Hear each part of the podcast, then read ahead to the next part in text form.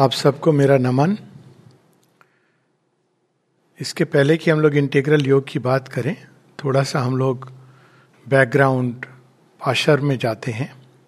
सृष्टि की सभी कहानियाँ, हमारी कहानी, आपकी कहानी, हम सब की कहानी, जीव, जंतु, कीट, पतंगों की कहानी, जड़ तत्व की कहानी, देवताओं की कहानी, ये सब कहानियाँ वास्तव में कहाँ से प्रारंभ होती हैं? ओरिजिन से सोर्स से। और ये भी लॉजिकल है कि वो सोर्स किसी न किसी रूप में, बीज रूप में हम सबके अंदर है। और धीरे धीरे वो स्वयं को प्रकट करता हुआ ये विशाल वटवृक्ष की तरह, विशाल सृष्टि के रूप में फैल गया है और भी फैलता जा रहा है। हम लोग इस प्रोसेस को इवोल्यूशन कहते हैं, विकास क्रम कहते हैं।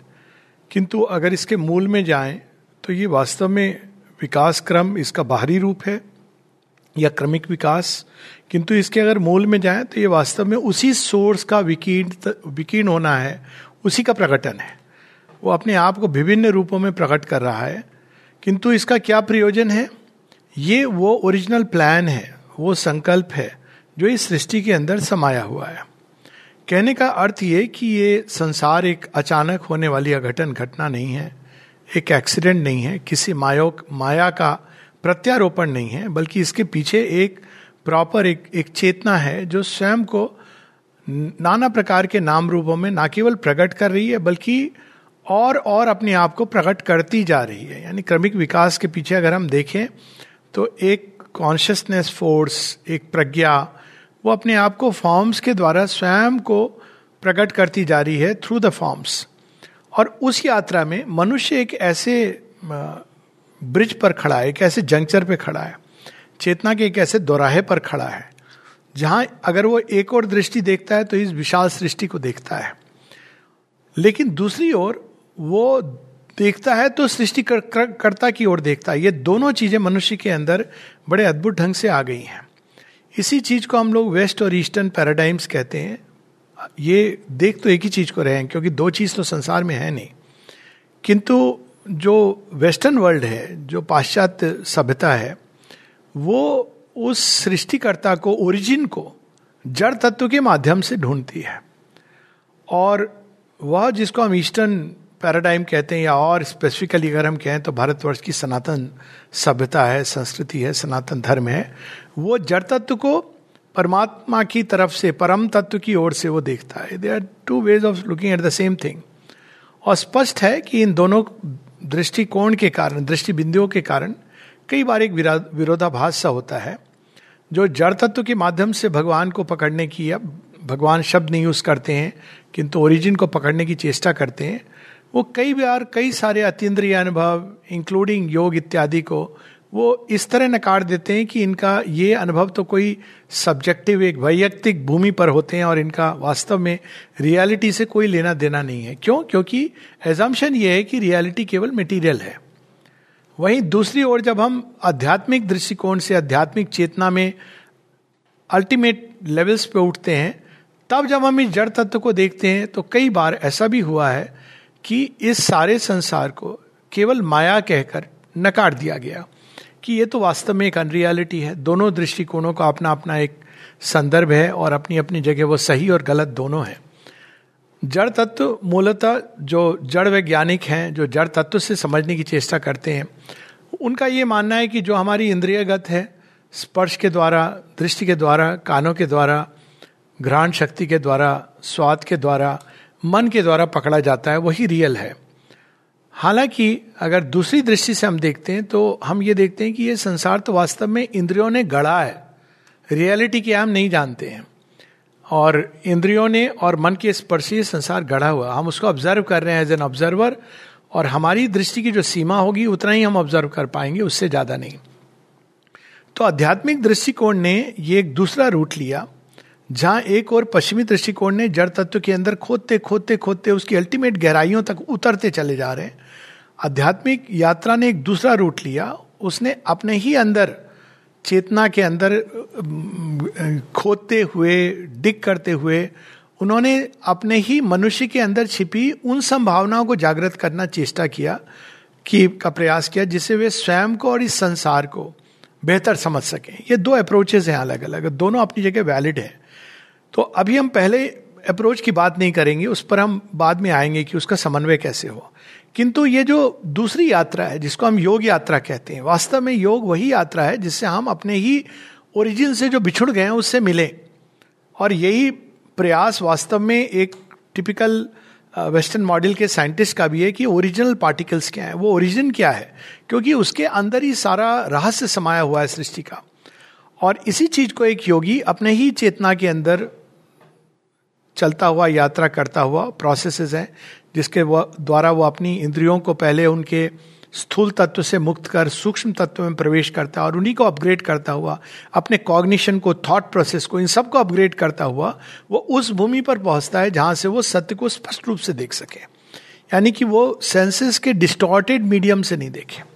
अभी हम जो संसार को देखते हैं वो रियल नहीं है ये हम भी जानते हैं इस चीज़ को। आई I मीन mean, चाहे हम फ़िज़िकल दृष्टिकोण लें फिजिक्स का, या स्पिरिचुअल दृष्टिकोण ले, हम रियलिटी को नहीं देखते, हम परसीव करते हैं। परसीव कोई ऐसी चीज़ को कर रहे हैं, जिसको हम नहीं जानते और हम समझने की चेष्टा करते हैं। तो योग एक एक्सरसाइजेज नहीं है, बल्कि योग अपने ही अंदर छिपी उन संभावनाओं को जगाने का प्रयास है, जिसको वैदिक ऋषियों ने कहा कि चेतना के उन्नयन का प्रयास है। चेतना के अंदर हमारी अद्भुत संभावनाएँ छिपी हुई हैं, जिनको हम नहीं जानते हैं। और उनको प्रकट करके, जागृत करके धीरे धीरे जो डिस्टॉर्टेड वर्जन ऑफ़ रियलिटी है, जो हम सत्य को बिल्कुल एक मिरर ऐसा है हमारे पास जो एक कैलेडोस्कोप की तरह हमको अलग अलग एंगल से दिखा रहा है या एक वो क्या होता है पैराबोला की तरह वो हमको रियल चीज़ नहीं दिखा रहा है तो उसको हम धीरे धीरे करके एक क्लियर क्लियर करना क्लीन करना, ताकि हम जो देखें वो सही देखें। और नेचुरली ये हमको एम्पावर करता है, क्योंकि जब हम सत्य को जानते हैं, दोनों ही दृष्टि में खोज हम सत्य को रहे हैं, केवल मार्ग अलग है। तो इस योग की अप्रोच में बढ़ते बढ़ते इसका जो मूल था, योग का जो ओरिजिनल स्वरूप था, वो ये था कि हम सब के अंदर भी क्रिएटर का कोई एक तत्व समाया हुआ है। सच तो ये कि सारी सृष्टि में है। इट इज़ ओनली लॉजिकल कि सृष्टि का कोई भी कर्ण अणु, परमाणु भी वो कहीं ना कहीं उसके अंदर एक दिव्य कर्ण if I may use the word निश्चित रूप से है बिकॉज़ इट्स ओनली लॉजिकल जब एक चीज़ अपने अंदर से सब प्रकट करती है तो कहीं ना कहीं उसमें बहती है। It's like streams it flows into every particular matter तो अब उसको, लेकिन बाकी सब जो जीव है, मनुष्य के नीचे, वो उस चीज़ को नहीं पहचान पाते हैं, लेकिन उनसे ड्रिवेन होते हैं। और इसको हम एक सिंपल उदाहरण ले लें। एनिमल है, अपनी शुदा से वो पीड़ित होता है, जाता है, लेकिन वो इसको नाम नहीं देता कि हंगर है। हंगर पे हम मास्टरी कैसे करें, इसका प्रयास नहीं करता। अब अब सिचुएशन ऐसी हो तो बात अलग है, किंतु उसको शुदा उठती है, वो जाता है और खा लेता है। लेकिन मनुष्य के अंदर जानने की चाह है तो हम अपनी चाहे वो भौतिक, भोजन की शुदा हो, भावनात्मक शुदा हो, ज्ञान की प्यास हो, हम उसको जानने का, समझने का प्रयास करने के लिए चेष्टा रह, करते हैं। तो हमारे अंदर एक नई चीज़ प्रकट हुई है अनलाइक द एनिमल क्रीचर वो है स्वयं को जानने की चाह और संसार को जानने की चाह। और ये जो मनुष्य के अंदर ये नई चीज़ प्रकट हुई है, उसी के कारण वही उसके प्रगति का मूल बिंदु भी है। और उसी प्रगति का एक बिंदु योग के द्वारा साधित होता है। क्योंकि ये प्रगति दो रूप लेती है, जैसे कि हमने बताया कि वो हम हम सीमित रहेंगे लेकिन संसार को समझेंगे। और दूसरी है कि हम अपनी सीमाओं को लांग करके, अपने ही अंदर अगर हमारे असीम संभावना है उसको पहले प्रकट करेंगे और फिर इस संसार को भी समझेंगे स्वयं को भी समझेंगे। तो योग अपने मूल स्वरूप में, योग का अर्थ यह है टू यूनाइट हम, वह जो हमारे अंदर जो परम सत्य का जो बीज रूप में है, उसको वापस उससे, उसकी ओर मुड़ना, उससे जुड़ना, एक होना और इसके द्वारा पूर्णता को प्राप्त करना। अब इस पूर्णता को जब एक योगी प्राप्त करता है तो उसको मुक्ति कहा गया। अब ये मुक्ति का ये अर्थ नहीं था, जैसा आज हम समझते हैं, जन्म कर्म के फेरे से हट जाना। मुक्ति का अर्थ ये था कि अब हम जान गए हैं कि हम कौन है। वी आर ट्रूली फ्री और सच ये कि we can be truly free only and only when we discover our origin क्योंकि वही एक सत्य है जो किसी भी जो बाकी सारे रिलेटिव वर्ल्ड है, उससे बदा नहीं है। अब इसको हम एक सिंपल उदाहरण लें कि सूर्य है, वो अपने आप में जल रहा है, लेकिन जो उसकी किरणें हैं, वो जैसी इस वर्ल्ड में प्रवेश करती हैं तो उनके फील्ड्स क्रिएट होते हैं, वो एक दूसरे से परस्पर टकराती हैं, और अनेकों अनेकों अलग प्रकार की फोर्सेस और उनके साथ उनकी परस्परता बंध जाती है। लेकिन अपने ओरिजिन में वो एक सेल्फ इफल्जेंट सोर्स है। ये केवल एक उदाहरण के रूप में, हर एक उदाहरण की अपनी एक सीमा होती है। तो मनुष्य जो जब वो अपने सोर्स से जुड़ता है, तब वो फ्री भी होता है, उसी तरह जैसे सृष्टिकर्ता फ्री है। इस फ्रीडम का ये अर्थ ये नहीं कि वो मनमानी करेगा, बल्कि वो सृष्टि के उन मूलभूत नियमों को जान लेगा, जिनके द्वारा ये सृष्टि बनी है। उस मूलभूत संकल्प को जान लेगा, जो सृष्टि के अंदर समाया हुआ है। और तब वो एक सचेतन प्राणी की तरह ना कि अभी जैसे हमारे चेतन भूख लगी तो खा लिया, नाचने का मन किया तो नाच लिए, गाने का मन किया, गा लिए। इस तरह से नहीं। वो फिर उस संकल्प से जुड़कर उस संकल्प को ही सचेतन रूप में इस संसार में साधित करेगा। तो ये योग का एक मूल जो ओरिजिनल रूप है वो ये है। और इसी प्रोसेस में हम देखते हैं कि जैसे जड़ तत्व को समझने के रासायनिक विद्या है प्योर फिजिक्स है बायोलॉजी भी है अलग अलग तरीके हैं। वैसे ही इस आंतरिक यात्रा में भी अन अलग अलग पथ हैं। और ये प्रत्येक पथ हमारी इस कॉम्प्लेक्स रचना का किसी पार्ट को लेकर के सोर्स पर जाता है।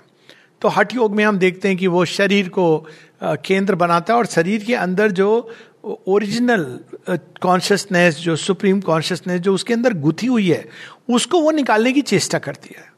इसका प्रिंसिपल ये है कि the supreme consciousness is involve in matter. एक एक पार्टिकल ऑफ़ मैटर में परमात्मा समाया हुआ है।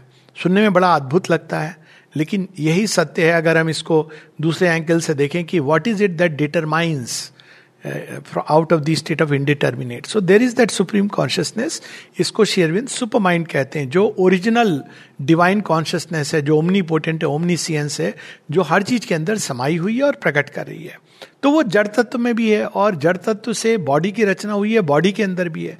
अब इस शरीर के अंदर वो जो इन्वॉल्व है फ़िज़िकल बॉडी के अंदर डिवाइन कॉन्शियसनेस उसको योगी अनेकों अनेकों प्रयास द्वारा उसको रिलीज़ करते थे, निकालते थे, जो ओरिजिनल हट योग। अब अब वो कोई प्रैक्टिस नहीं करता। अब हम केवल आसनास की प्रैक्टिस करते हैं, उसको हम योग नहीं कह सकते हैं।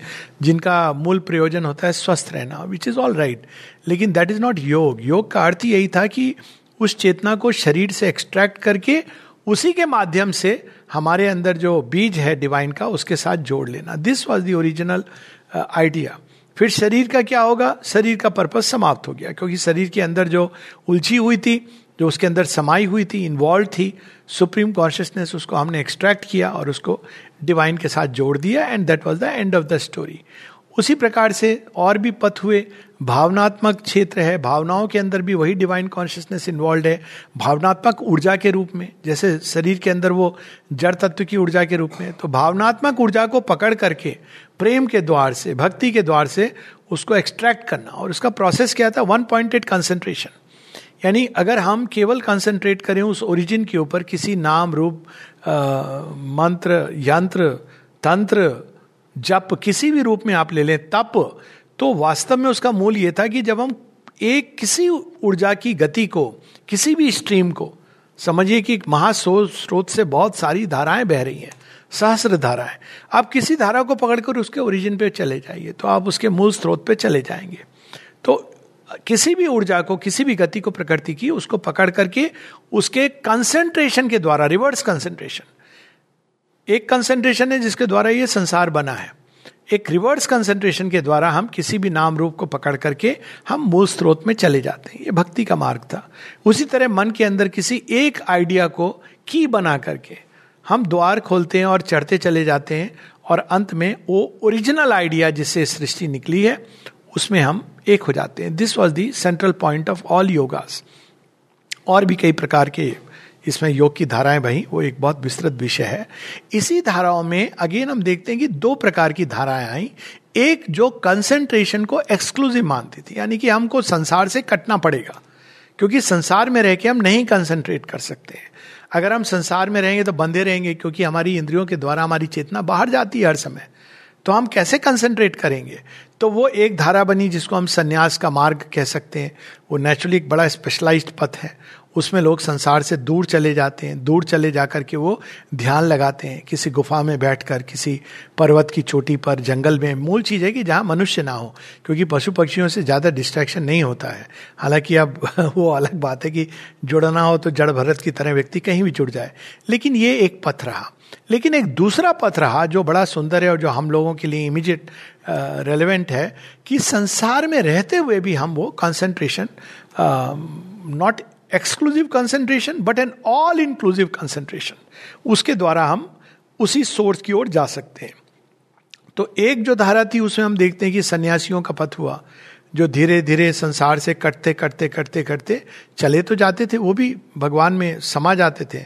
लेकिन वो संसार को एक यूजलेस गारमेंट की तरह वो छोड़ देते थे या फिर उसको एक माया, छल इत्यादि कह के उसको डिस्कार्ड कर देते थे।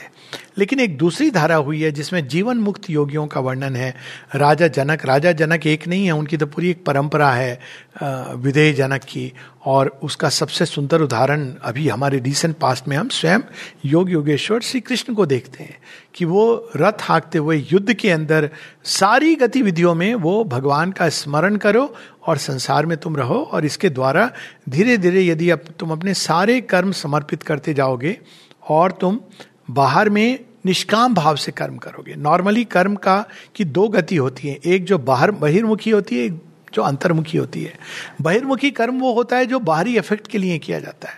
हम सब इससे भली बाती परिचित हैं। कर्म कर रहे हैं, हम क्यों किसी को प्लीज़ करेंगे या हमको कोई फ्रूट मिलेगा, हमको इसका कोई रिवार्ड मिलेगा या हमारी पे राइज होगी इत्यादि। और कर्म की जो अंतर्मुखी गति है, वही कर्म है। लेकिन अंतर्मुखी गति यह है कि हम इसके द्वारा ईश्वर को प्लीज़ कहें प्लीज़ करना कहें, या हमारा एक ही रिवार्ड है, भगवान से युक्त होना। तो जब हम अंतर्मुखी गति लेते हैं तो कर्म करते हुए भी, गति हमारी अंतर्मुखी है। तो उसका मूल ये और उसमें कई तरह की, तरीके होते हैं, जैसे एक है निष्काम कर्म, दूसरा है सतत स्मरण रिमेम्बरिंग तीसरा है कि यज्ञ रूप में भगवान को सारे कर्म निवेदित करना। और यदि हम इस तरह से करते रहते हैं तो धीरे धीरे कर्म के मार्ग पर चलते हुए हम भगवान से जुड़ते चले जाते हैं। So that's a very wide path जो श्री कृष्ण ने बताया है। अब लेकिन, अब बात होती कि ये सारे तो पथ हो गए, अब नए पथ की क्या ज़रूरत है? अब एक इंटेग्रल योग, एक नई चीज़ जोड़ने की क्या ज़रूरत है? तो यहाँ पर हम एक देखते हैं कि क्या चीज़ है जो शेष रह गई है। वो हम अपनी, अपने शरीर में, मन में, प्राण में, हृदय में जो दिव्य चेतना का एक भाग उलझा हुआ है, उसको एक्सट्रैक्ट कर लेते हैं और हम भगवान से जुड़ जाते हैं। वो योग हो गया। लेकिन यह जिसमें ये चीज़ थी, जिससे हमने उसको एक्सट्रैक्ट किया, उसका क्या होता है? तो इसका हम इस तरह से उदाहरण ले लें, जो कई योगी कहते भी कि मटके के अंदर पानी भरा था, मटका टूट गया, पानी बह गया। तो मटके का क्या इतना ही प्रयोजन था? इससे बहुत सारे प्रश्न उठते हैं कि ये इन्वॉल्यूशन हुआ ही क्यों था? आखिर ये दिव्य चेतना ने स्वयं को क्यों उलझाया था इस नेटवर्क में? तो वहाँ पे शेयरविंद ये जो प्रश्न था और इसका जो समुचित उत्तर नहीं था, और साथ ही ये भी कि केवल हमारी सोल नहीं, हमारे अंदर जो दिव्य का बीज है वही नहीं, क्या हमारी पार्थिव जगत की चेतना, क्या हमारा शरीर, क्या हमारा मन, क्या हमारा प्राण और हृदय भी पूरी तरह उस दिव्य चेतना से अप्लावित हो सकता है, रूपांतरित हो सकता है? क्या हम, हमारी हमारी जो मानसिकता है, जिसमें अभी हम एक रैशनल एनालिटिकल जो हमारी तर्क की जो सीमा है, या अधिक से अधिक बुद्धि की क्या इसमें एक नया प्रकाश आ सकता है ताकि हम स्वतः स्फूर्त, एक इंट्यूटिव नॉलेज के द्वारा या आइडेंटिटी के द्वारा एक नए प्रकार से हम ज्ञान को प्राप्त कर सकें? अभी जो हमारे कॉग्नेटिव प्रोसेस हैं, उससे अलग। क्या हमारी इंद्रियों में ऐसा रूपांतरण आ सकता है कि अभी हमारी इंद्रियाँ सदैव सुख, दुख सुख, दुख, ये स्पंदन आते हैं प्लेजर एंड पेन और ये सभी इंद्रियों के साथ है। स्पर्श में प्लेजर है या पेनफुल है? हमारी, और ये कंडीशनिंग है क्या ऐसा संभव है कि हमारी सभी इंद्रियाँ इस प्रकार से रूपांतरित हो जाएँ कि उनके उनके द्वार से जो कुछ भी हमारी चेतना के अंदर आए, वो प्रवेश करते ही आनंद के मूल स्वरूप में रूपांतरित हो जाए? तो ये एक दूसरा प्रश्न है। अभी हमारा हृदय सुख, दुख अच्छा बुरा, प्रेम और घृणा इसमें उलझा हुआ रहता है। क्या यह संभव है कि मानव हृदय सतत प्रेम कर सके? सतत उसके अंदर दिव्य माधुर्य, दिव्य प्रेम, दिव्य आनंद सतैव उसके अंदर से निरंतर बरसता रहे। और यदि ऐसा होता है तो कई सारी समस्याएँ सुलझ जाएँगी ऑटोमेटिकली मान लीजिए हमारे अंदर एक, मन के अंदर एक ऐसा ज्ञान का प्रकाश जल जाए, जिसमें आपको कुछ एनालिसिस पहले आपने सेंसेस के द्वार से इम्परफेक्ट द्वार से चीज़ें अंदर में आई फिर उस इम्परफेक्ट चीज़ को ऑगमेंट करने के लिए हमने माइक्रोस्कोप्स बनाए टेलीस्कोप्स बनाए। उसके बाद हमारे माइंड ने एनालाइज किया। उसके बाद हमने फिर देखा कि अपूर्ण है। मैथमेटिकल कैलकुलेशन किया एक लॉन्ग प्रोसेस है। परंतु अगर वो ओरिजिनल प्रकाश आ जाए, जैसे सृष्टि करता है इस सृष्टि को देखता और समझता है, और उसको प्रकाश को हम जहाँ डालें, जिस चीज़ पर डालें, उसका सत्य उद्घाटित होने लगे। उसी प्रकार से हमारे हृदय की समस्या क्या होती है एक दूसरे से जो कलह, क्लेश का जो मूल चीज़ क्या है? यही है अहंकार, जिसके कारण हम एक दूसरे को नहीं समझ पाते। हम मांगते हैं, हम उन लोगों की तरह जो भगवान जो भगवान के पास भी जाके मांगते हैं, वो तो चलो फिर भी ठीक है। भगवान हमको देंगे कुछ रिटर्न के बिना। लेकिन हम दूसरे मनुष्यों के पास जाके हमको थोड़ी प्रेम की भीख दे दो, हमको थोड़ा सुख दे दो। तो जब देते भी हैं लोग, लेकिन जब देते हैं तो अपेक्षा के द्वारा देते हैं। लेकिन अंदर ही जब हमारे हृदय में स्वतः ही भगवान का प्रेम बरसने लगे तो सतह हम उसको रेडिएट करेंगे, देंगे। हमें किसी से मांगने की आवश्यकता नहीं रहेगी। तो जीवन की कई सारी समस्याएँ वैसे ही हमारी सुलझ जाएँगी। ये मन और हृदय की बात हुई। प्राण तत्व प्राण तत्व की हमारी ऊर्जा अभी एक बड़े विचित्र संतुलन में रहती है। जब तक सब ठीक है तो संतुलन है, स्वास्थ्य है। एक छोटा सा वायरस चाहिए, और वो सारी हमारी संतुलन को असंतुलित कर देता है। एक भय का एक वाइब्रेशन चाहिए। वायरस ना भी हो तो वायरस का खौफ हो। कि भाई वायरस आ गया वायरस आ गया। पुराने समय में लोग ऐसे कहते होंगे जरासंध आ गया जरासंध आ गया। या ऐसे कहते होंगे कि, रावण आ गया, रावण आ गया। अब रावण की भी ज़रूरत नहीं है वायरस आ गया वायरस आ गया। और उतना काफ़ी होता है, हमारे प्राण तत्व को इतना असंतुलन हो जाता है कि शरीर में रोग प्रकट होने लगते हैं। हम थक जाते हैं, बीमार हो जाते हैं। तो यदि अगेन हमारे प्राण, हमारा प्राण उस अखंड ऊर्जा, शुद्ध ऊर्जा the purest energy divine energy के प्रति खुल जाए, उससे आप लाभित हो। तो अगेन हमारे अंदर ये ऊर्जा की समस्या दूर हो जाएगी। अभी हम ऊर्जा के लिए भौतिक भोजन करते हैं, तब हमको ऊर्जा आती है, श्वास लेते हैं तो ऊर्जा आती है। ये सारी समस्याएँ अगर स्वतः ही ऐसे चैनल्स हों जो खुल जाए हमारे अंदर, हमारे प्राण को अखंड ऊर्जा, दिव्य ऊर्जा के साथ जोड़ सके। और चौथा जो हमारे जीवन का एक एस्पेक्ट है, सबसे ज़रूरी है, वो है फ़िज़िकल बॉडी अब फ़िज़िकल बॉडी तो स्वयं जड़ तथ्य हो तो सचेत ही नहीं है। हमारे अंदर हृदय धड़क रहा है प्राण धड़ अपनी वायु गति से, वो वायु के आदान प्रदान से हमारे फेफड़े जीवन के तारों को जोड़े हुए हैं, बांधे हुए हैं। हमारे अंदर कितने ऑर्गन्स हैं जो किस किस तरह से काम कर रहे हैं, हम नहीं जानते। किन किन चीज़ों के प्रति वो खुले हैं? तो क्या ये संभव है कि ये हमारे जो टिश्यूज और नर्व अभी पूरी तरह केवल एनिमल मॉडल पर बने हुए हालाँकि हम मनुष्य हैं और मनुष्य उचित हमारे अंदर कुछ विचार हैं मनुष्य उचित हमारे अंदर कई चीज़ें आती हैं, कुछ एक संकल्प। लेकिन अधिकतर हमारा शरीर अभी भी एनिमल मॉडल पे चलता है। भूख, प्यास, मैथुन, निद्रा, आहार, थोड़ा विश्राम, यही इसकी मुख्य तौर तरीके हैं। तो यदि हमारा भौतिक भी, हमारा शरीर भी, भौतिक चेतना और शरीर भी, पार्थिव शरीर, उसकी एक एक कोशिका, ये संभव है क्या कि ये दिव्य ऊर्जा से पूरी तरह चलने लगे, जो सेल से हमारी वो भोजन की जगह सोलर पैनल्स बन जाएँ डिवाइनली सोलर पैनल्स और डिवाइन कॉन्शियसनेस डिवाइन एनर्जी से अगर वो चलने लगे तो क्या जीवन बदल नहीं जाएगा? श्री अरविंद इस प्रश्न को उठाते हैं, और वास्तव में देखा जाए तो ये योग का वो कदम है, जो लिया नहीं गया, लेकिन सभी योगों में कहीं ना कहीं इसका प्रतिबिंब आता है। तो ये वो जो शेष रह गया था, कि ह्यूमन बीइंग का रूपांतरण into becoming a divine being so अगर हम इसको इस तरह से देखें तो एक दूसरा इसको देखने का तरीका ये है कि earth is a unique place और ये तो हम सब जानते हैं कि यूनिक है। अभी तो हम लोग सोलर सिस्टम में काफ़ी घूम चुके हैं। बाहर भी चले गए हैं कुछ हद तक। और ये तो सच है कि कई जगहों पे जीवन होगा। इसमें कोई दो राय नहीं हो सकती बाई शेयर प्रोबेबिलिटी लेकिन ये ज़रूर है कि पृथ्वी पर कुछ अद्भुत हो रहा है। यहाँ केवल जीवन नहीं है, जीवन का विकास हो रहा है। तो it is something very special तो एक दृष्टि से हम ये देख सकते हैं कि अर्थ इज़ ए लेबोरेटरी और इस लेबोरेटरी में डिवाइन कॉन्शियसनेस वो एक्सपेरिमेंट कर रही है जो कहीं नहीं कर रही। Not to our knowledge at least और वो एक्सपीरियंस है जड़ तत्व के अंदर जो पूरी तरह इन्वॉल्व कॉन्शियसनेस है, उसके विकास की यात्रा। और वही विकास होते होते अब मनुष्य तक आ गया और उसके आगे जाना है। तो क्या ये विकास मनुष्य पर रुकेगा? इसका लॉजिकल आंसर है नो क्योंकि जो इवोल्यूशनरी एनर्जी कहीं ना कहीं इम्पल्शन इम्पीटस हम इसको कुछ भी कह लें एक्सीडेंट रैंडम म्यूटेशन हालाँकि ये सारे शब्द वास्तव में हमारे अज्ञान को दर्शाते हैं। टू इमेजिन की जड़ तत्व म्यूटेशन तो बहुत बाद में आते हैं। लेकिन केवल जड़ तत्व के अंदर प्राण का आना वाटसन और क्रिक की किताब है life itself it is such a near impossibility कि उसने तो डिस्कार्ड कर दिया कि ये संभव ही नहीं है। अब लेकिन लाइफ आती है। अब वो एक लिविंग सेल के अंदर पशु, उड़ने वाला पक्षी, रेंगने वाला सांप और उसके बाद विचारवान मनुष्य, इसके आने की क्या प्रोबेबिलिटी है? तो ये एक अद्भुत यात्रा है, चेतना की यात्रा जो धरती पर हो रही है। और यदि इसके पीछे एक डिवाइन इंपल्शन है, जैसा कि स्पष्ट नज़र आता है इवोल्यूशन के लॉजिक को अगर देखें तो मनुष्य जैसी अपूर्ण सत्ता पे नहीं रुक सकती है। तो श्री अरविंद का योग केवल हमारे अंदर किसी एक सुंदर दिव्य भाग या बीज को वापस अपने ओरिजिन में मिल जाने के लिए नहीं थी, जिसको अक्सर हम कहते हैं योग का जो उच्चतम लक्ष्य रहा है, आत्मा का परमात्मा से मिल जाना। बल्कि आत्मा के परमात्मा से मिलन के बाद आत्मा को एक नोडल पॉइंट बनाकर उस द्वार से हमारे पूरे मन, प्राण, शरीर यहाँ तक कि इस पूरे पार्थिव जगत का रूपांतरण।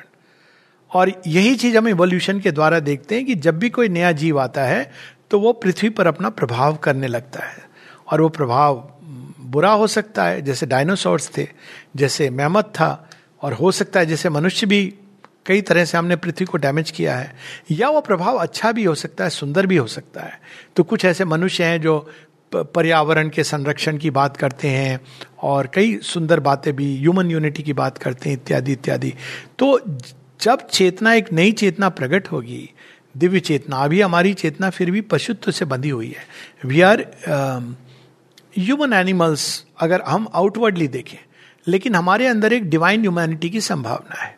तो इसीलिए जब हम वेस्टर्न कंटेक्स्ट में जब ह्यूमैनिटीज पढ़ते हैं, मनुष्य क्या है तो हम ये कहते हैं इज़ ए सोशल एनिमल लेकिन अगर दूसरी दृष्टि से अगर हम देखें तो हम देखते हैं कि man is not a social animal but man is a divine being having a human experience he has the possibility of a divine humanity उसके अंदर एक बीज रूप में, और इसीलिए हमारे अंदर आइडियलिज्म आइडियल्स ये सब जागते हैं, क्योंकि कोई चीज़ें जो हमको खींचती है ऊपर की ओर स्वयं को भी और संसार को बेहतर बनाने के लिए। उसी तरह से अगर हम वेस्टर्न कंटेक्स्ट में वैदिक ऋषियों के योग को देखें तो हम क्या कहते हैं कि वो एक प्रिमिटिव लोग थे जो पत्थर, नदी, नाले ना जाने सूर्य, वृक्ष, सांप को और ये पशुओं को पूजा करते थे।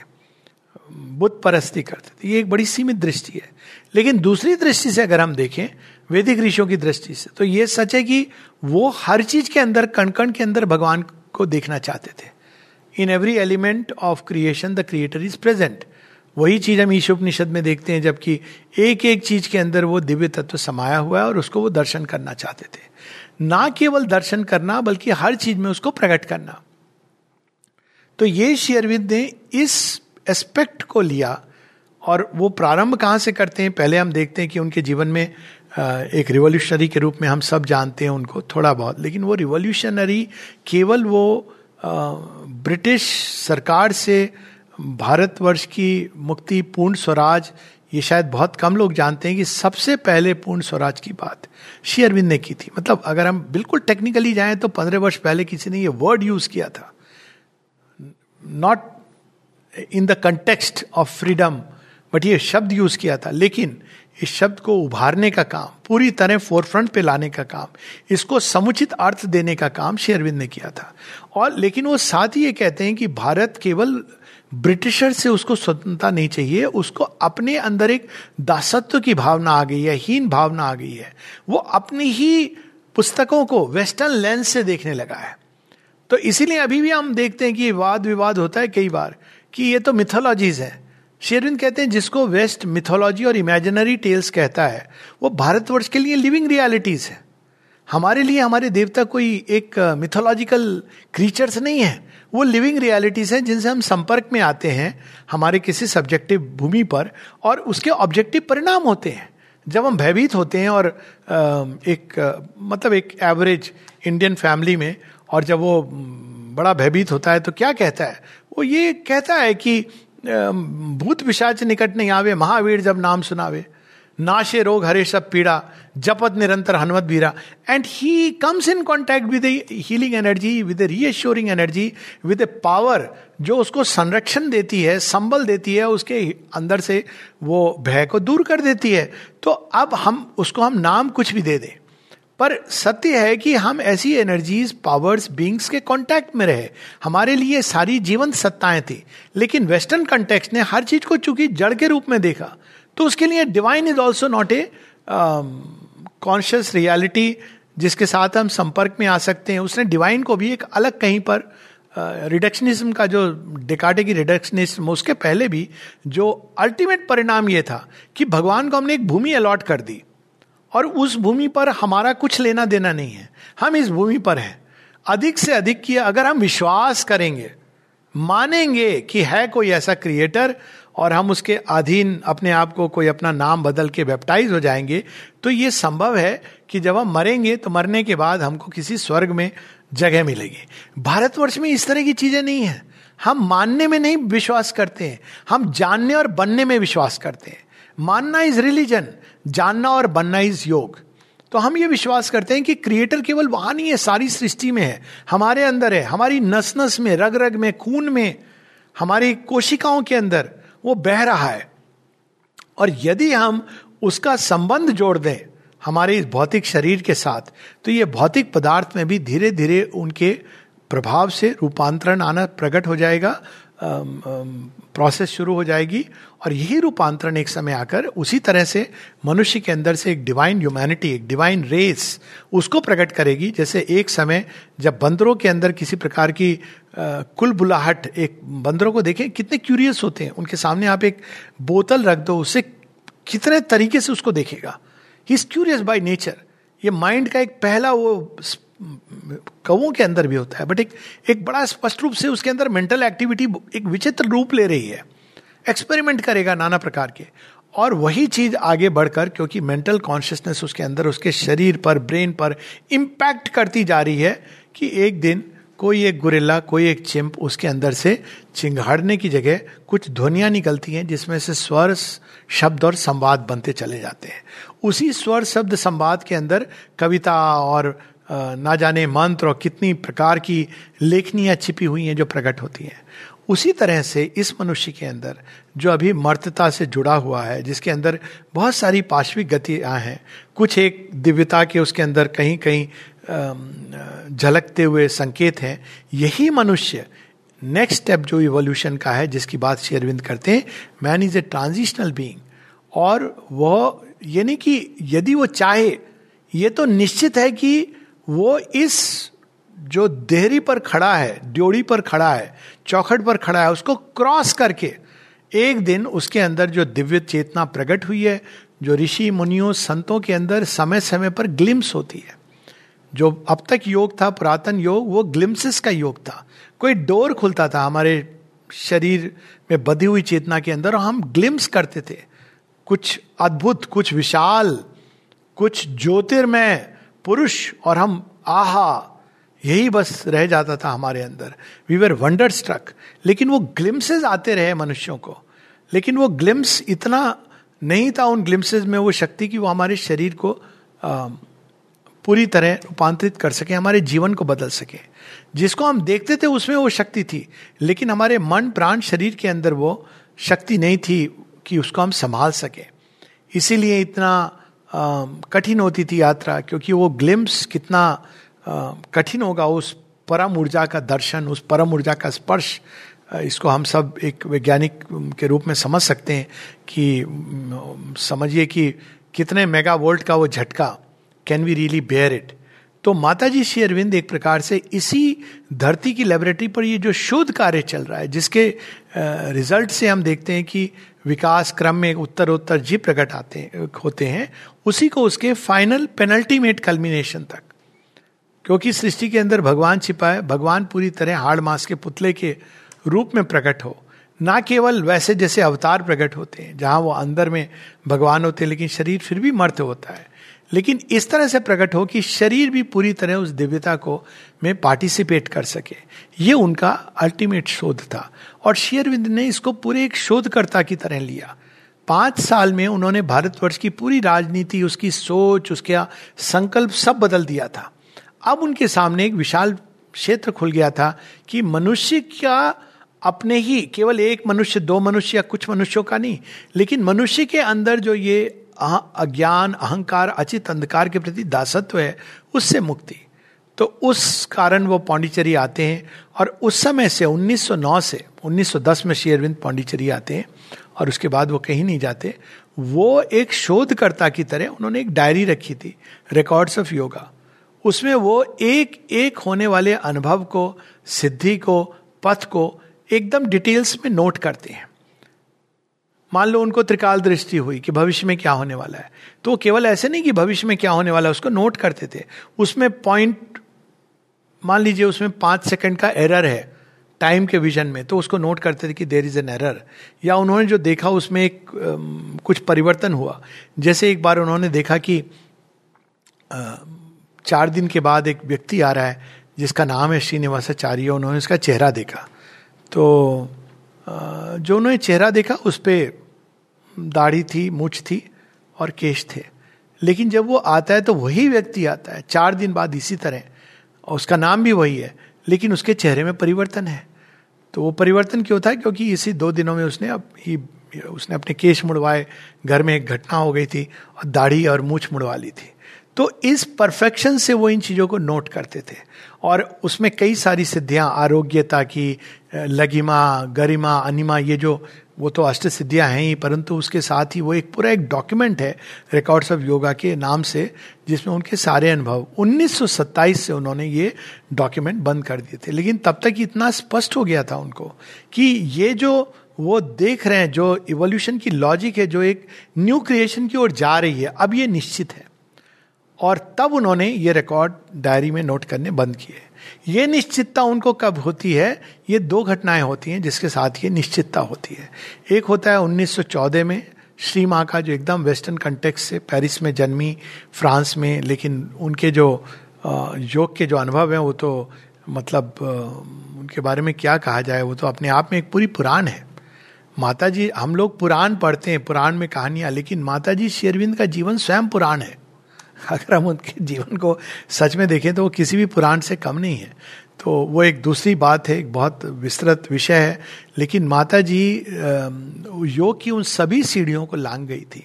यहाँ तक कि मृत्यु के बाद भी कैसे शरीर में को जीवित रखा जा सकता है। जस्ट टू अलाउ यानी पूरी चेतना विड्रॉ कर गई है but the body can continue to act by purely material consciousness जो शरीर के अंदर एनिमेटेड होती है। इस तरह के कई प्रयोग वो करके वो 1914 में आती हैं।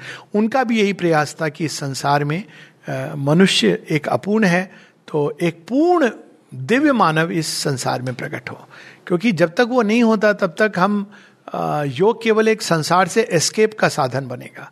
क्योंकि एक योगी के लिए फिर वो संसार में रह सकता है, अंदर में वो प्रकाशमान रहेगा, लेकिन बाहर वो अपने मन, प्राण, शरीर से सीमित रहेगा। लेकिन वो दिव्य जीवन, दिव्य देह में इसका प्रयास कर रहे थे। तो माँ जब शेरविंद के पास 1914 में आती हैं, तब शेरविंद पहली बार ये होता है कि हाँ ये संभव है। और उसकी एक और समस्या थी कि शेरविंद जिस प्रकार का योग कर रहे थे, उनके अंदर जिस तरह से अनुभव हो रहे थे वो ये जान चुके थे कि ऐसा तप कोई मनुष्य नहीं कर सकता है। उनके लिए ये स्वाभाविक था और वो उसका एक अवतार पुरुष है, लेकिन ये मनुष्य नहीं कर पाएगा। जैसे गीता में अर्जुन श्री कृष्ण से कहते हैं, आप जो बातें बता रहे हो बहुत सुंदर है, लेकिन इसको मैं कैसे करूँगा? जो नहीं कर पाएगा उसका क्या होगा? और श्री कृष्ण कहते हैं कि अगर तुम थोड़ा भी करोगे, स्वल्प मत्स्य धर्मस्य, उतना भी तुमको बहुत भय से मुक्त कर देगा। और अंत में वो ईश्वर प्राणिधान की बात करते हैं। सर्वधर्मान परित्यजा माँ के, में कम शरणम रजा। जब माँ आती हैं, तब श्री अरविंद ये देखते हैं कि, यस, यदि ये इस कार्य को ले लें अपने हाथ में तो इनके अंदर वो क्षमता है कि वो लोक अलोक को मिला सकती हैं। वो परम तत्व से मिली हुई हैं पूरी तरह, और साथ ही वो दिव्य चेतना को जड़ तत्व में ला रही हैं। ऑलरेडी उन्होंने ये चीज़ देख ली थी। तो यदि वो इस योग का कार्यभार अपने ऊपर ले लें तो बाकी मनुष्यों में भी ये संभावना खुल सकती है। और 1914 के बाद, नौ महीनों के बाद माता जी जाती हैं, क्योंकि प्रथम विश्व युद्ध छिड़ जाता है, फिर स्पेनिश फ्लू वगैरह, लेकिन 1920 में जब माँ आ जाती हैं तो ये स्पष्ट हो जाता है कि यस इट इज़ पॉसिबल लेकिन माँ ने पूरी तरह इसकी स्वीकृति नहीं दी थी कि okay I take the burden of this yoga क्योंकि एक बहुत बड़ी बात होती है। खुद को योग करना और संसार का डिसाइपल्स का, अन्य मनुष्यों का भार अपने ऊपर देना। भगवान तो ये नहीं करते हैं कि, मैंने तुझे सिखा दिया, अब तू चल अपने रास्ते। वो जब भार लेते हैं तो बड़ी पूरी ज़िम्मेदारी से लेते हैं। तब जब दीक्षा दी जाती है मतलब अब ये भगवान की इच्छा है और वो जो भगवान की इच्छा है, वो फलित होगी ही। उसके फ़र्स्ट मोमेंट में लास्ट ग्रैंड कल्मिनेशन का ऑलरेडी समरी होती है। तो छह वर्ष बीत जाते हैं माता जी वहाँ पे एक देव सृष्टि प्रकट करने लगती हैं। 1920 से 1926 के बीच में उन्होंने देवताओं को उतारना शुरू किया और मनुष्यों के अंदर स्थापित करना शुरू किया। और वो जो डिसाइबल्स थे, उनके अंदर बड़े अतीन्द्रिय अनुभव शुरू हो गए। तो एक दिन माता जी जा करके शेरविंद को कहती हैं कि, देवभूमि की सृष्टि तो प्रकट हो गई है। क्या इससे होगा? अब देवभूमि की सृष्टि का अर्थ है कि हज़ार, दो हज़ार, तीन हज़ार वर्षों तक शायद मनुष्यता सुरक्षित हो जाएगी और ऐसे देवतुल्य मनुष्य प्रकट हो जाएँगे। लेकिन इसमें फिर भी एक टाइम स्पैन के बाद यह सृष्टि भी will be subject to disintegration. तो शेयरविंद कहते हैं no we don't want this हमें देव सृष्टि नहीं, दिव्य सृष्टि चाहिए। Not a god like consciousness but divine consciousness तो श्री माँ वो सब विलुप्त कर देती हैं। और फिर वो देवताओं का आवाहन करती हैं कि तुम में से कौन है जो दिव्य सृष्टि के लिए साथ देगा? देव सृष्टि के लिए तो वो सब तैयार थे। तो फिर वो बताती हैं कि सबने कहा, हम किसी देह से नहीं बंधेंगे, लेकिन हम हेल्प कर सकते हैं अपने अपने ढंग से। और केवल श्री कृष्ण को छोड़कर, सीमा बताती कि श्री कृष्ण श्री अरविंद की देह से जुड़ जाते हैं और तब ये उनको सेकेंड एश्योरेंस हुआ यस अब श्री माँ सामने रहकर डिसाइपल्स के साथ प्रिपेयर करेंगी एक सैंपल मनुष्यता को रिप्रेजेंटेटिव ह्यूमैनिटी को, जो दे, दिव्य चेतना को धारण कर सकें। एक लंबा एक्सपेरिमेंट है और श्री अरविंद कॉस्मिक मूवमेंट्स पे काम करेंगे पीछे रह करके, जो लार्जर लाइंस हैं, क्योंकि उनको पूरा बैकग्राउंड स्टेज सबको तैयार करना है तो वो इस काम में जुट जाते हैं। तो 1926 के बाद ये निश्चित हो जाता है। इसीलिए उसको सिद्धि दिवस कहा गया। ये निश्चित हो जाता है कि हाँ अब दिव्य सृष्टि कोई सुदूर भविष्य की बात नहीं है। वो होगी, अभी होगी, दस साल, बीस साल, तीस साल के बाद होगी। शेरविंद एक जगह प्रेडिक्ट भी करते हैं रिकॉर्ड्स ऑफ़ योगा में। उन्नीस सौ छप्पन सत्ताईस द ईयर ऑफ़ फुलफिलमेंट फिर एक जगह लिखते हैं सिक्सटी सेवन के बाद। ये जो रियलाइजेशन है, ये द्रुत गति से एक नए फ़ेज़ में प्रवेश करेगा। और एक्चुअली वो बीच में बहुत कुछ होता है, द्वितीय विश्व युद्ध होता है। सारी शक्तियाँ संसार की, प्राण जगत की नहीं चाहती कि स्थापित हो। धरती के ऊपर यदि दिव्य मानव आ गया तो योग की आवश्यकता नहीं रहेगी। उस मनुष्य की उपस्थिति मात्र सब कुछ बदल देगी। तो इसलिए वो प्रयास करती हैं, धरती पर सबसे पाश्विक, भयंकर आसुरी शक्तियों का आक्रमण होता है। जैसा कि हम लोगों ने आज तक न भूतो, न भविष्य तो कभी नहीं सुना किसी भी पुराण में इस तरह की भयानक शक्तियाँ जो हिटलर, स्टालिन, मुसोलिनी के रूप में आती हैं। और श्री अरविंद उस विष को ग्रहण करते हुए अंत में 1950 5 दिसंबर को वो विड्रॉ करते हैं कि मैं पीछे से जाके, रसातल में जाके वहाँ इन शक्तियों के साथ युद्ध करूँगा। तो यही जो उनका रसातल में जाना है, प्रवेश है मृत्यु के द्वार से उस अंतिम छोर तक प्रकाश को ले जाना। परिणाम यह हुआ कि शेरविंद का देह 111 घंटे तक स्वर्णमयी दीप्ति से, सुपरमेंटल लाइट से प्रकाशित रहा। ये बिना किसी बर्फ़ के, बिना किसी एयर कंडीशनर के और दसों हज़ारों लोग दर्शन करते जा रहे थे and many people could see a golden pinkish golden light around his body covering like a mantle और श्वास गति और हृदय गति रुकने के बाद भी वो शरीर दैदीप्यमान है, उसके अंदर मृत्यु के लक्षण नहीं है सिवाय इसके। तो एक प्रकार का वो पहला प्रयोग था, मृत्यु पे जय का। लेकिन कुछ समय के बाद शरीर उस शक्ति को नहीं सहन कर पाता है। और शेरविंद ने विड्रॉ करने के पहले माँ को कहा भी था कि तुम्हारा शरीर ज़्यादा बेहतर बना है इस दिव्य चेतना को धारण करने के लिए। लेकिन 1956 में इसी प्रयोग के फाइनल कल्मिनेशन होता है जब वह डिवाइन कॉन्शियसनेस दिव्य चेतना जिसके, जिसको उतारने के प्रयास में माता जी शेरविंद ने योग तप बलिदान दिया, वो धरती पर मैनिफेस्ट करने लगती है। तो हम ये कह सकते हैं कि 1956 29 फरवरी से एक नया युग प्रारंभ हुआ है, जिसमें प्रारंभ में तो हम नहीं कुछ समझ पाएँगे। नेचुरली जब मेंटल कॉन्शियसनेस पशु के अंदर आई चिंपैंजी के अंदर तो उसको क्या पता था कि वो तो केव में रह रहा था? उसको कुछ लग रहा था कि मैं अलग हूँ। विचार आ रहे थे। और चिंपैंजीज को लग रहा था कि कुछ अलग है, इसके पास अग्नि फूल है। लेकिन है हमसे वीक लेकिन वो ये नहीं जानता था कि ये जो केव मैन है आज, वो कल हृदय की गुफा में भी घुस जाएगा और अनंत स्पेस में वो भ्रमण करेगा। उसी तरह से 29 फरवरी 1956 से एक नए युग का प्रारंभ। शेरविंद ये बताते हैं, एक नई चेतना धरती पर अवतरित होकर कार्यरत है और धीरे धीरे धीरे धीरे और और मनुष्य उससे जुड़ते जा रहे कौन है वे मनुष्य जिनको पुराना जगत अब उससे वो, उसमें वो नहीं रहना चाहते हैं? जिनकी, जिन्होंने कहीं ना कहीं एक नए जगत की परिकल्पना की या आदर्श के रूप में देखा या जिसको चाहा और धीरे धीरे उनके अंदर कभी मन के द्वार से, कभी हृदय के द्वार से, कभी प्राण के द्वार से ये नया जगत, ये नई चेतना, ये दिव्य चेतना अपने आप को डालकर उड़ेल कर उनके अंदर रूपांतरण प्रारंभ कर चुकी है। अब ये कब इसकी परिपूर्ति होगी, ये और बात है, लेकिन शेरविंद का जो दूसरा प्रडिक्शन था, उन्होंने जो नोट किया था, उन्नीस सौ सत्तावन के बाद तो उन्नीस उनहत्तर के प्रारंभ में सुपरमैन कॉन्शियसनेस डिसेंड होती है। तो इस प्रकार से उन्होंने, उनका योग केवल इस संसार से चले जाना जन्म कर्म के फेरे से मुक्त हो जाना, आत्मा या परमात्मा का मिलन हो जाना इसके लिए नहीं था। उनके योग का उद्देश्य था इस धरती का कल्याण। मनुष्य का ऐसा रूपांतरण कि वो धरती पर रहे, केवल धरती को भक्ष करता हुआ नहीं, बल्कि धरती का रक्षक बन के लेकिन धरती का रक्षण वो मानव चेतना, मन की चेतना से नहीं कर पाएगा, क्योंकि मन की चेतना पे जब हम उत्तम से उत्तम उपाय भी सोचते हैं तो उसका एक साइड इफ़ेक्ट होता है। उसके लिए उसकी चेतना को दिव्य चेतना से एक होना होगा।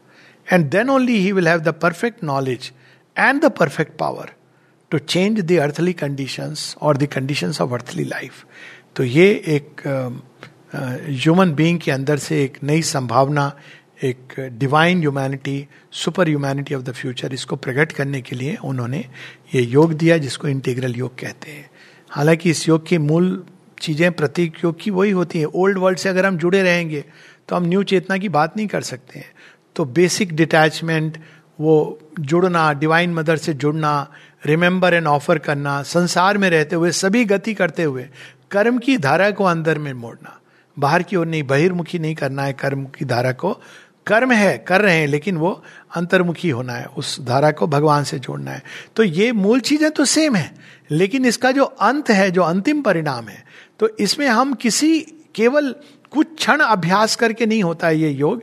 जहाँ हम थोड़ी देर बैठ करके ध्यान लगा लेंगे या थोड़ा हम भक्ति भाव से, भाव विहोर हो जाएँगे, ये वैसा योग नहीं है, क्योंकि इसमें हमारे जीवन की सभी गतिविधियों को, भोजन, आहार निद्रा, एक दूसरे से परस्पर संवाद, मिलन, बिछड़ना वॉक करना बोलना, सुनना इंद्रियों के द्वारा सारा कार्य व्यापार, जो कुछ भी है, इस सबको हमको दिव्य चेतना से जोड़ना है।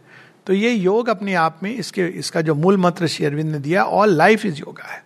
पूर्ण जीवन को, उसकी सभी गतिविधियों को हमको योग में बनाना है, योगनिष्ठ होकर। तो इस योग में वैसा तरीका नहीं है कि दो घंटे का एक मेडिटेशन और बाकी जीवन फिर हम बस एक सात्विक भाव से जी रहे हैं। हाँ मेडिटेशन है वो करना ज़रूरी है। लेकिन वो इस योग का मूल मंत्र नहीं है। मूल मंत्र है, चाहे हम ध्यान कर रहे हैं, या हम वॉक कर रहे हैं, या हम भोजन कर रहे हैं, या हम बाहर विचरण कर रहे हैं, जो भी हम गति कर रहे हैं, ऑफ़िस में बैठ के संसार की पहली को सुलझाने का उपाय कर रहे हैं, मानवीय संबंधों में उलझ रहे हैं, सब चीज़ में, सभी गतिविधियों में हमको उस नई चेतना को अंदर प्रकट करना है। यानी पुराने उपाय, पुराने तरीके जो ईगो मोड में हमारी नेचर वर्क करती थी, उससे बाहर हटकर डिवाइन मोड में हमारी नेचर को चलना है। It's a totally a new mode of working सारी समस्याओं को एक नए सिरे से देखना है। ये नहीं कि उसमें हमको लीपापोती करनी है। रिलीजियस लाइफ लीपापोती करती है। और योगिक लाइफ में भी कि थोड़ा एक आ जाती है मनुष्य के अंदर बाहर से चीज़ों को ठीक से करने की। लेकिन यहाँ पे लिपापोती नहीं करनी है, पूरा का पूरा रूपांतरण करना है। आमूल चूल परिवर्तन ताकि हमारे विचारों में, हमारे भावनाओं में, हमारे संकल्प में, हमारे प्राण में, हमारी सभी गतियों में, यहाँ तक कि हमारी देह के अंदर भगवान प्रकट हो और भगवान अभिव्यक्त हो। ये एक बहुत विशाल भूमि है and I know there are many new ideas पर which have gone into the talk तो अगर कोई प्रश्न है तो I will be very happy to take it वरना माँ शेरविंद का बहुत विशाल लिटरेचर है। And please feel free to write और वहाँ पे बहुत सारी टॉक्स हैं अलग अलग विषयों पर।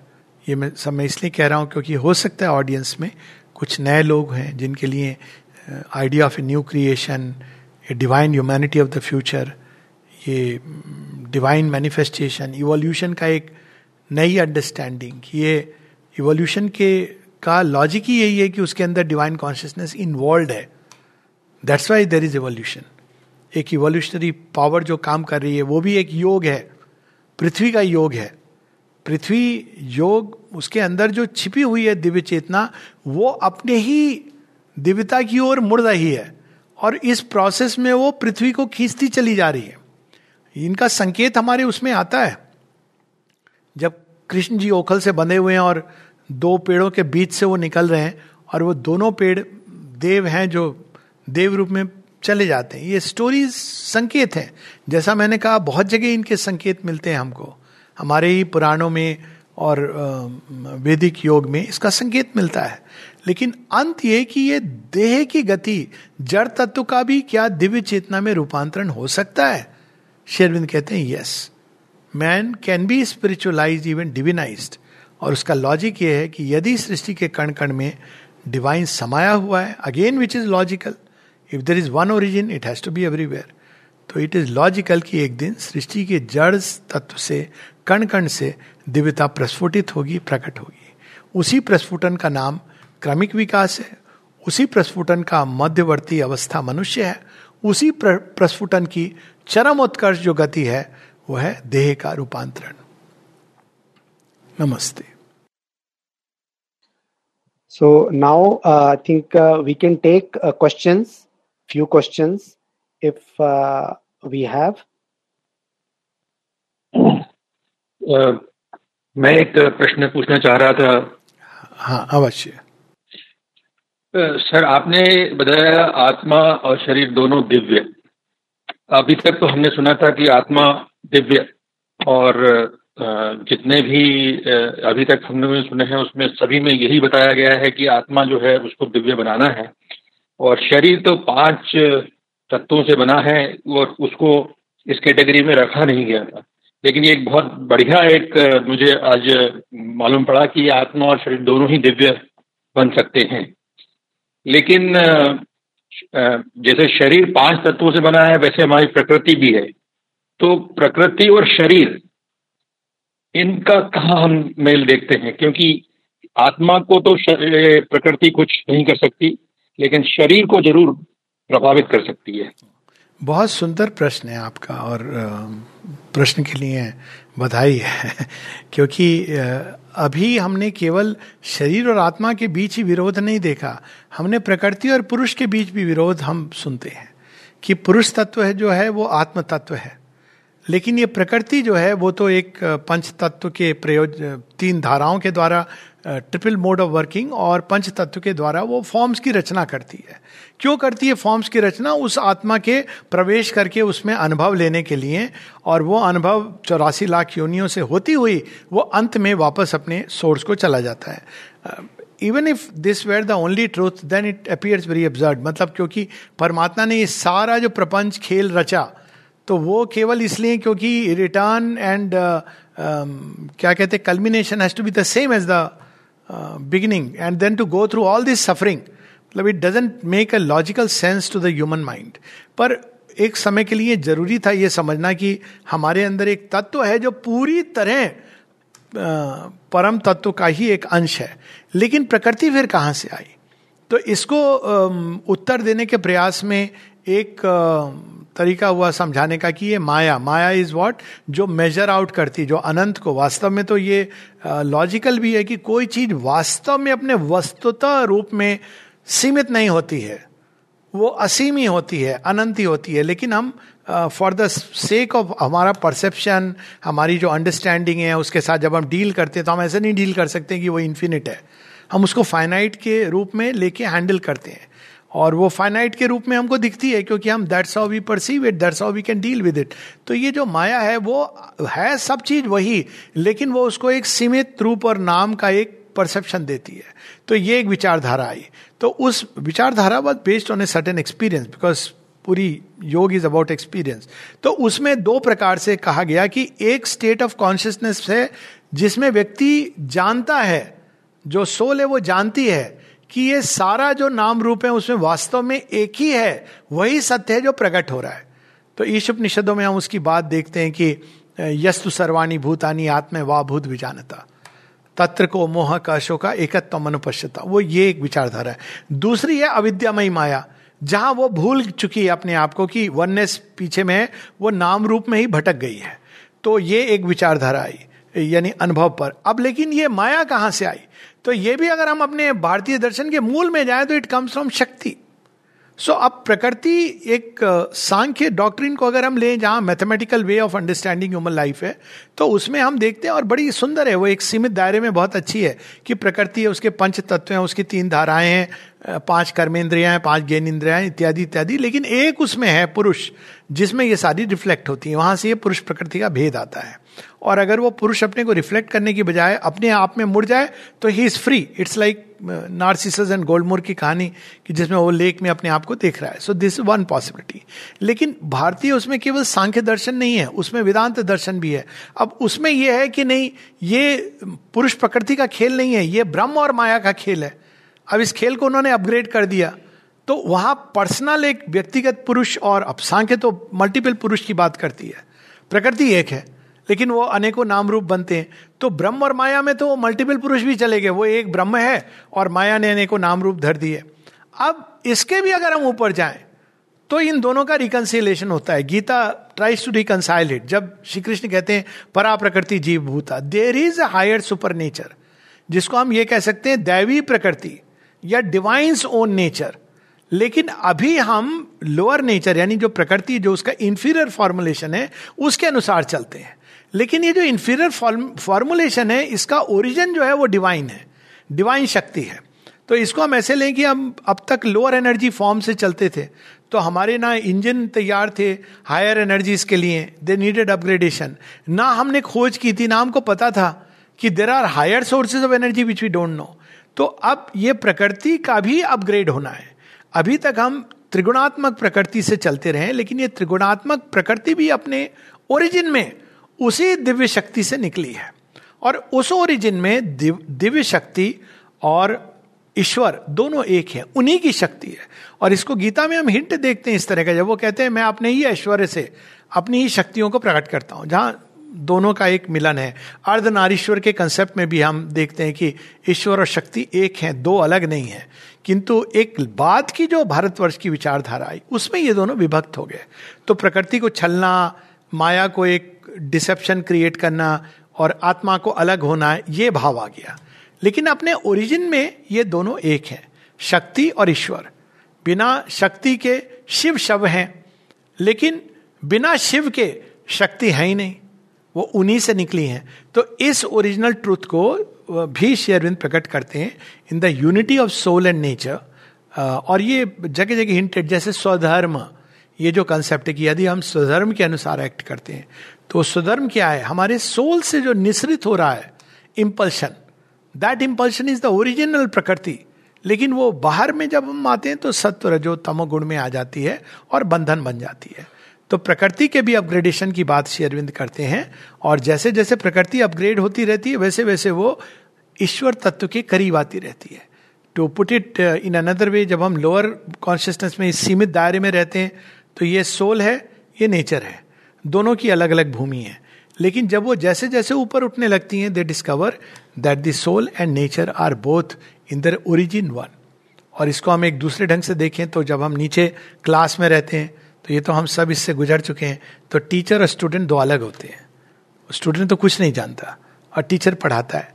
धीरे धीरे जैसे जैसे स्टूडेंट ऊपर जाता जाता है, वो टीचर के नज़दीक आता रहता है। एक टाइम आता है जब उसका ज्ञान और टीचर का ज्ञान, दोनों में भेद नहीं रह जाता है। हालाँकि एक सूक्ष्म सा भेद रहेगा। But they become one at a point of time तो उसी प्रकार से प्रकृति और पुरुष यहाँ पर भिन्न नज़र आते हैं, लेकिन जैसे जैसे विकास होता है, वेदांत की एक धारा में केवल आत्मा के विकास की बात हुई है। As you were rightly saying तंत्र की धारा में प्रकृति की बात हुई है। अपग्रेडेशन टू शक्ति।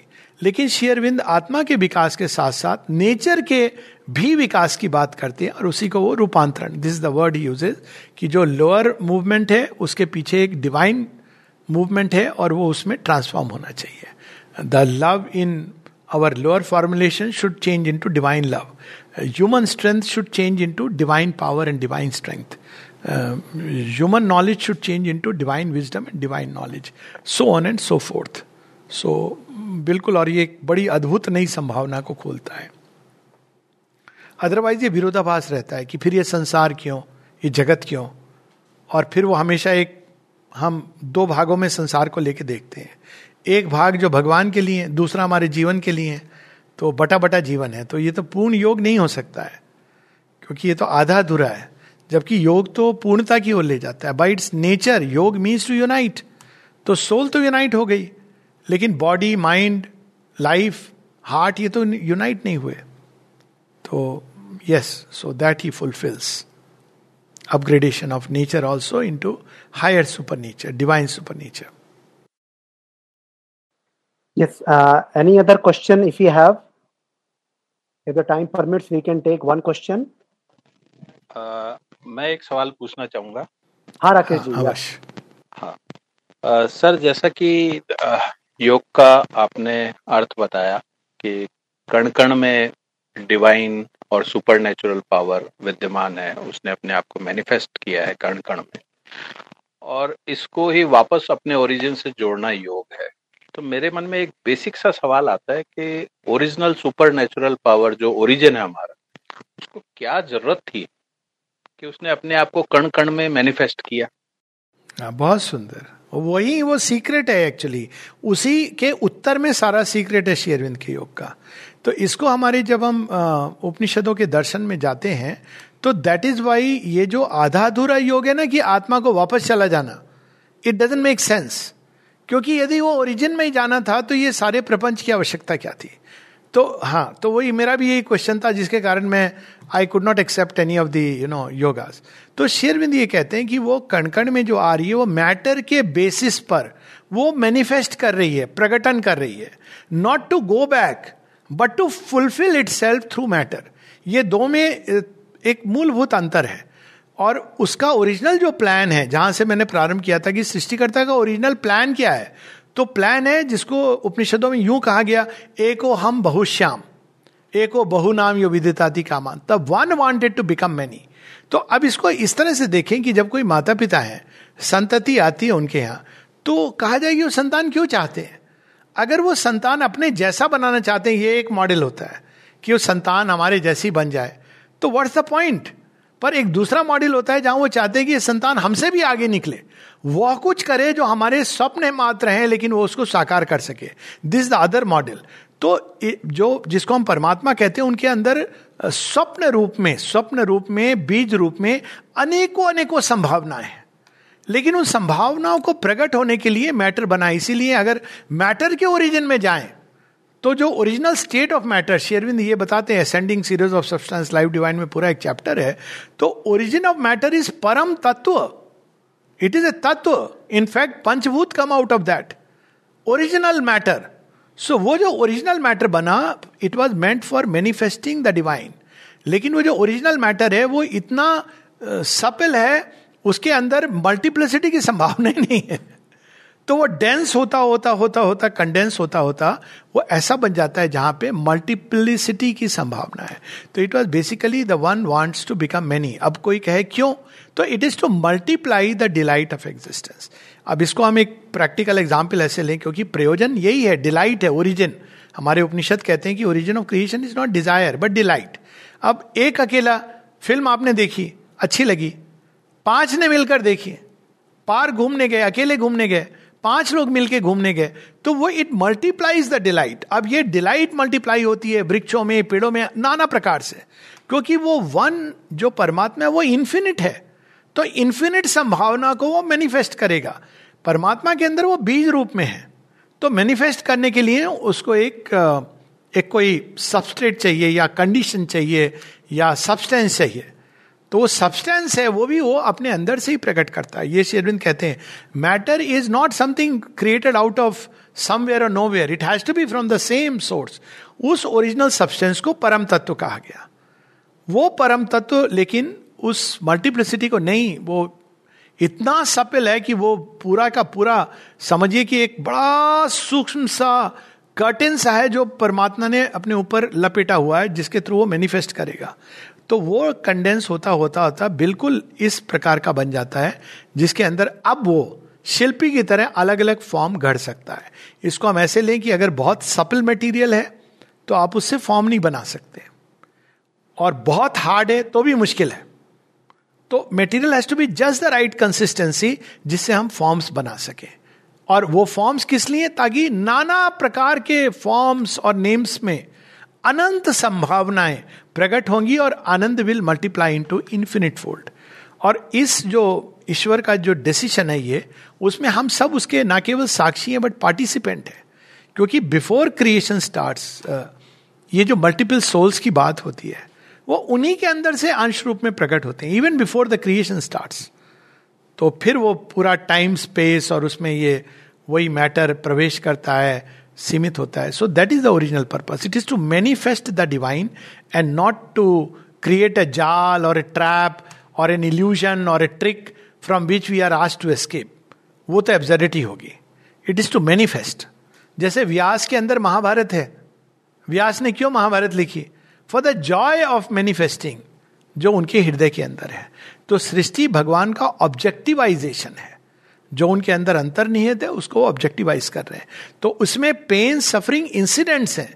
एंड नहीं है। एंड इज़ डिलाइट सो उसी प्रकार से जैसे महाभारत में, बीच में सुख दुख ये सब आते हैं। पर अंत में श्री कृष्ण है, अर्जुन है, जो उनका शौर्य है, ये अंत में they are the take home points तो उसी प्रकार से ये सृष्टि के विकास की यात्रा है। Not to escape but to fulfil the divine in life and in matter sir मेरा बेसिक क्वेश्चन यही था कि भगवान को या परम तत्व को क्या ज़रूरत थी ये सब करने की? हाँ वो वो डिलाइट में क्या? वो सच है कि वो मेंटल कॉन्शियसनेस से उन्होंने ये नहीं कि लेट मी डू इट उन्होंने इट्स ए डिलाइट जो एक्सप्रेस है जिसको मैं ऐसे भी एक ले लूँ बड़, बड़ी सुंदर चीज़ है कि अब मैं तो एक कवि भी हूँ तो मैं जानता हूँ I am sure many of you must be a poet at heart अब कविता कोई क्यों लिखता है? अगर कोई पूछे, कवि से, कविता क्यों लिखते हो? तो कहेगा कि मेरे अंदर वो कविता है, और जब मैं उसको प्रकट करता हूँ तो वही मेरे अंदर जो आनंद है, वो चौगुना हो जाता है, और मैं उसको शेयर करता हूँ सबके साथ। So something like that it is not with a mental purpose but that purpose is neither a trap ये भी है। वो कविता उसी के अंदर जो आनंद है, उसको प्रकट करने का, और इसके द्वारा दो बातें होती हैं। कवि भी बड़ा होता है अपनी कविता को अभिव्यक्त करके। बड़ा एक पैराडॉक्स है। कविता ना भी हो तो कवि तो रहेगा। The divine will be there even if there is no creation लेकिन जब कविता अभिव्यक्त हो जाती है उसका एक्सटेंशन बन के संसार में प्रकट होती है तो there is something which the कवि also brings out and therefore gains तो यही उसका प्रयोजन है। मतलब कोई uh, जो ऑर्डनरी प्रयोजन होते हैं कि भाई मैं इसलिए कर रहा हूँ इसके अंत में मुझे ये फ़ायदा होगा। ऑब्वियसली नॉट वैसा प्रयोजन तो नहीं है। और and because it is so delightful तो हमारी सोच ने भी चूज़ किया इस विचित्र एडवेंचर को। इसको दूसरे ढंग से लें तो कोई महासाहसी अभियान होता है तो कोई क्यों अंडरटेक करता है? माउंट एवरेस्ट पे चढ़ता है। तो there is a delight which comes through that great adventure अब उसमें रिस्क है डेंजर है, सब है। So it is to multiply the delight of existence that this creation has come into existence और उसको हम लॉजिकली भी देखते हैं कि संसार में हम कितना भी कोस लें, कितना भी इसको माया, छलना कह दें, लेकिन जॉय है क्रिएशन में। सब चीज़ के बावजूद इंसान रहना चाहता है इसके अंदर। इंसान, पशु, पक्षी सब because this is joy in creation it is purely to multiply delight उपनिषदों के उसमें सार यही है कि इस सृष्टि के मूल में रस, वो आनंद है। और वही प्रवाहित कर रहा है, अपने आप को प्रकट कर रहा है। विश्व वृक्ष के द्वारा। थोड़ा एक्सटेंड कर लूँ सर इसको इफ़ यू परमिट हाँ ज़रूर। यारे of course this is joy आपने कहा कि डिलाइट के लिए या फर्दर जॉय के लिए परम तत्व ने अपने आप को डिफरेंट डिफरेंट तरीके से मैनिफेस्ट किया। तो डिलाइट जॉय आनंद ये सब इनसे परे है वो परम तत्व। वो तो असीम आनंद है। उसे क्या आनंद की ज़रूरत है? आम आदमी के लिए आप जो बोल रहे हो हाँ। बिल्कुल सही है। आनंद के लिए कवि कविता लिखता है और कोई तरीके का क्रिएशन करता है। बट परमात्मा को क्या ज़रूरत है? और आनंद की। तो असीम आनंद है। हाँ तो तो बिल्कुल पहला तो हम ये मान ले कि परमात्मा का जो स्वरूप है, सच्चिदानंद तो उसमें आनंद है और वो परम आनंद है, असीम है, अनंत आनंद है। लेकिन वो आनंद एक आखी, एक का आनंद है। एक अमेव को आनंद है। कोई तो चीज़ उसमें मिसिंग है और वो मिसिंग है अनंतता का सा अंत में आनंद, अनंतता का अनंत रूप में आनंद। तो इट इज़ ट्रू कि उनके अंदर वो कविता ना भी लिखे इवन ए कवि के साथ ये बात स्पष्ट होती है कि वो कविता ना भी लिखे तो वो कवि रहेगा। लेकिन कविता के द्वारा, अभिव्यक्ति के द्वारा, उसके ही अंदर के आनंद की अनंत गुना वृद्धि होती है, इसको बड़े सुंदर ढंग से, वो जो डिवाइन मैथमेटिक्स है पूर्ण मिदंग पूर्ण मिदंग पूर्णात पूर्ण मुदच्यते पूर्ण से पूर्ण मादाय पूर्ण में वस्यते why the full has to enter into the full एक एक कण में वो पूर्ण रूप से समाया है। क्यों समाया है? सो बिकॉज़ थ्रू दैट उसी के आनंद का अभिव्यक्त हो रहा है। ये नहीं कि उसको ज़रूरत है।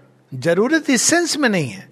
किंतु वो एक एक इनएविटेबल एक्सप्रेशन है। वो जो एनर्जी है, जो हम ये कहें, जो प्रकट होना चाहती है, अंदर में है, प्रकट होना चाहती है तो कैसे प्रकट होगी? वो नाम, रूप स्पेस टाइम में प्रकट होगी। वरना वो प्रकट नहीं होगी। बिना प्रकट हुए भी वो है। ये सच है कि परमात्मा का एक स्टेटस है, जहाँ वो है। उसको कोई माने, ना माने, सृष्टि रहे, ना रहे है। लेकिन उसी के अंदर ये प्रकट होने का जो भाव है, ये प्रकट होने का भाव भी उसी के अंदर है। एक्सप्रेस मैनिफेस्टेशन तो इसी हेतु ये सृष्टि की रचना होती है। अब अब ज़रूरत के पॉइंट ऑफ़ व्यू से देखें तो हाँ बिल्कुल there is no necessity that way but definitely the delight multiplies and he manifest himself जो इन्फिनिटी छिपी हुई है, वो मैनी मैनी फाइनाइट से वो इन्फिनिटी एक्सप्रेस होती है। He could have remained unexpressed but it's it's bit difficult. To remain unexpressed when there is all the capacity and power for expression. अगर वो केवल कहा जाए कि केवल एक शांति में होता, आनंद नहीं होता तो he would have just remain without expression but आनंद तो फिर एक्सप्रेस होता ही है। It's not that there is a cause for it ultimate cause we can't say like that but it is bound to express it वो अनंतता का आनंद है, जो अनंत रूपों में प्रकट होगा। Thank you sir So it's uh, it's really joy uh, to listen Dr. Alok Pandey and uh, for uh, information of others, right? The many of the talks on various topics because the work of Shribindo and the mother is too vast that uh, it cannot be concluded in a talk and uh, we this was just an effort to make sure sensitize all of us so we can uh, move to read Mother and Shribindo. We are going to celebrate that 150th anniversary of Shribindo, 75th anniversary of uh, our ind- independence. And on this occasion, that was the best thing we thought we can celebrate.